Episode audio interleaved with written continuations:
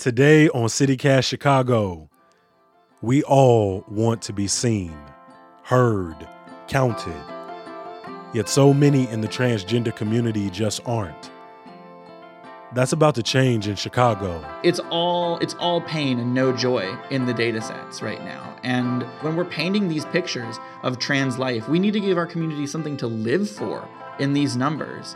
The Southside's black and trans led Brave Space Alliance and Northwestern University are leading a comprehensive survey of trans people, unlike anything we've seen before. It's Wednesday, June 9th. I'm Jacoby Cochran, and this is CityCast Chicago. First, a little bit of news, y'all. More kids have died from gun violence in the city so far in 2021 than in the last two years. The Sun Times reported that 10 kids under the age of 15 have died already this year, up from three children last year.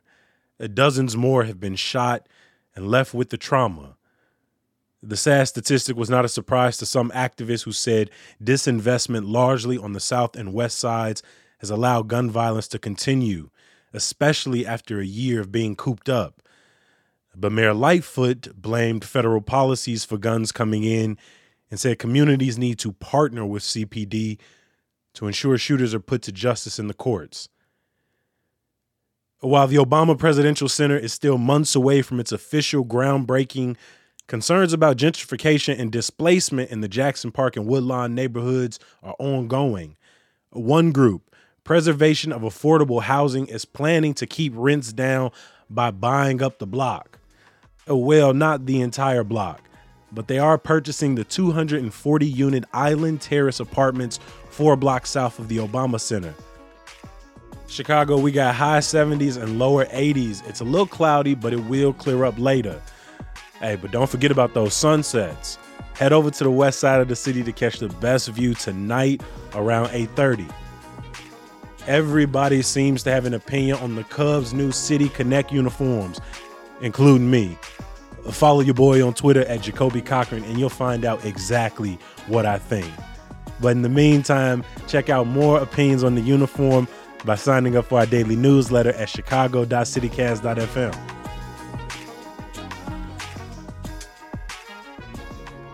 Dylan, how's your day going to this point? It's not too bad, you know. I'm I'm out with my family in New Mexico, so I'm living on uh, on my dad's farm right now, which is why I've showed up today. Is my extremely butch sort of overalls look. Um, but my wife and I found a mouse in our apartment this morning, so that has sort of taken over the entirety of my mental capacity. So. Now, Dylan, do you have the butch response to a mouse or the fem response to a mouse?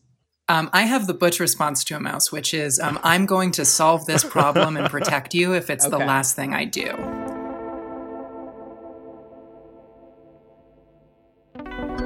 Having data is really important.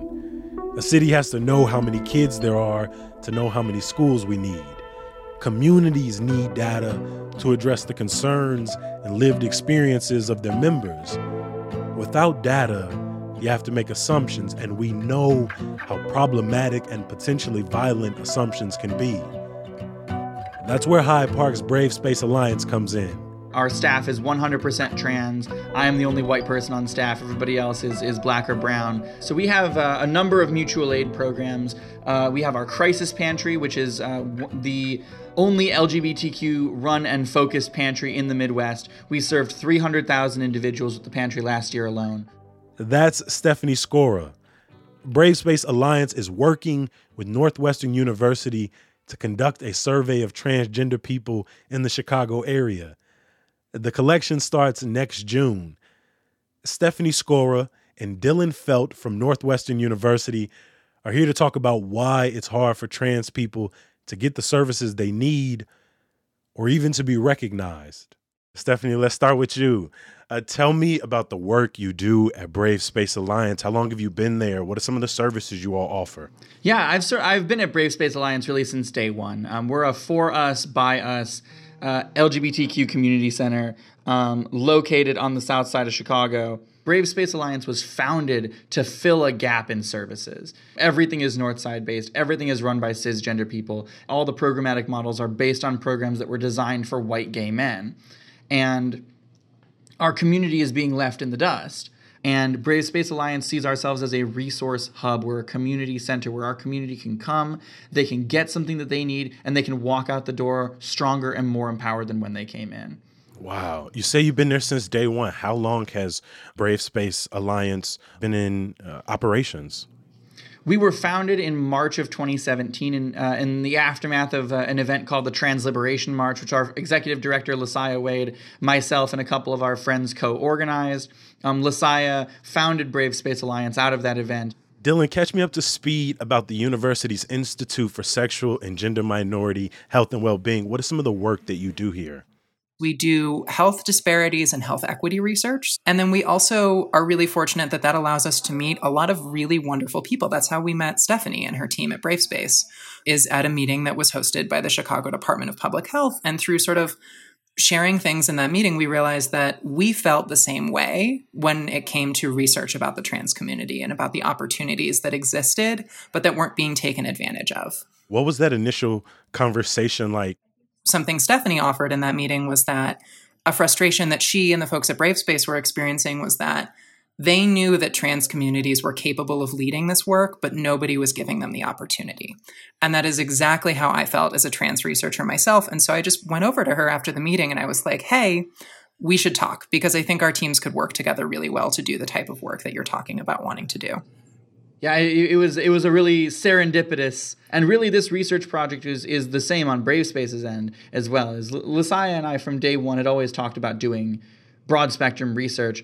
Um, we were both involved in the advisory board of the 2015 U.S. Trans Survey, and one of the issues with that survey, it doesn't really give a good in, uh, a good picture of what local communities look like. And so, one of the unfortunate drawbacks of having all the research that exists around trans people be on the national level is that we actually have functionally zero data about what trans people and trans communities look like in Chicago. You all are hoping to talk to 30,000 plus individuals from the trans community across Cook County. But Stephanie says something I found interesting in an article, which was our community has got really, really good at hiding. You know, how do you create a space for this survey to be well received so people feel not only supported, but trustworthy um, to provide accurate, full information? Yeah, um, I really appreciate you asking that question because I think that's a really important thing for researchers of any kind of marginalized community to be asking themselves is how am I going to engender trust when I start out with this project? We've had a majority of trans identified folks working on developing the survey so far. It's been mostly Chicago area trans people creating the Chicago area trans survey.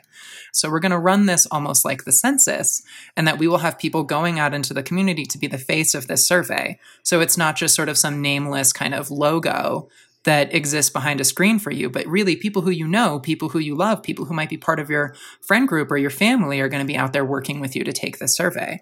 Stephanie, you you said recently that the data that does exist is either several years old or depressing, and you learn more about the ways that trans people are discriminated against or killed than anything else about us.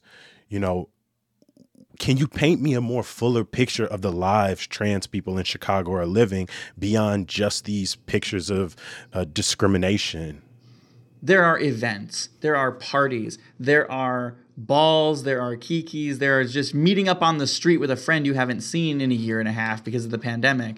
There's all of these wonderful things that happen in Chicago that are so vibrant and so full of trans joy and trans life and trans love. And those never come through in in surveys. Of course, we have to ask those discrimination questions because unfortunately, experiencing violence is such a huge part of the trans experience, but we're also asking questions about where people go to have fun, what their families look like, how you know what what kind of sex they're having, who who is in their worlds, where they're living their lives and how they're how they're living them we aren't able to point to anything about ourselves that's positive. It's all it's all pain and no joy in the data sets right now. And when we're painting these pictures of trans life we need to give our community something to live for in these numbers. We're hoping to create a data set that illustrates not just who we are not just our experiences but what people have to live for.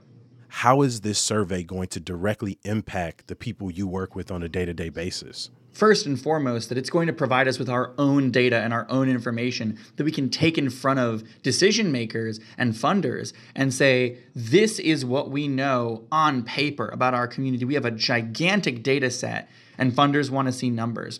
Government uh, agencies want to see numbers. Funding proposals of any kind want to see numbers.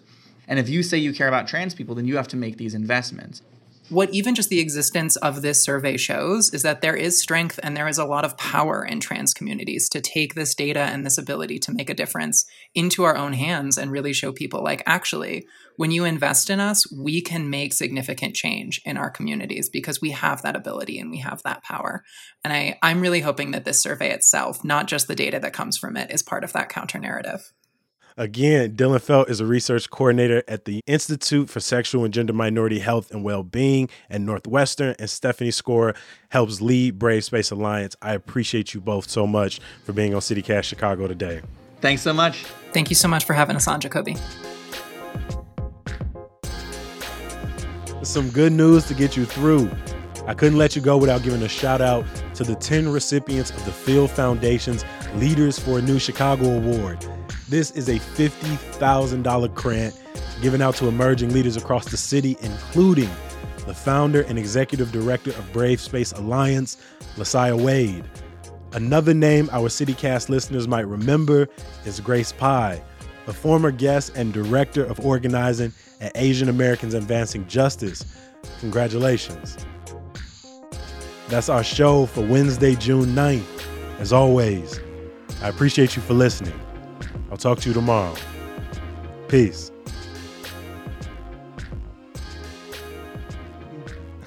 You can cut it. You you got to cut it afterwards, so you might as well cut it before.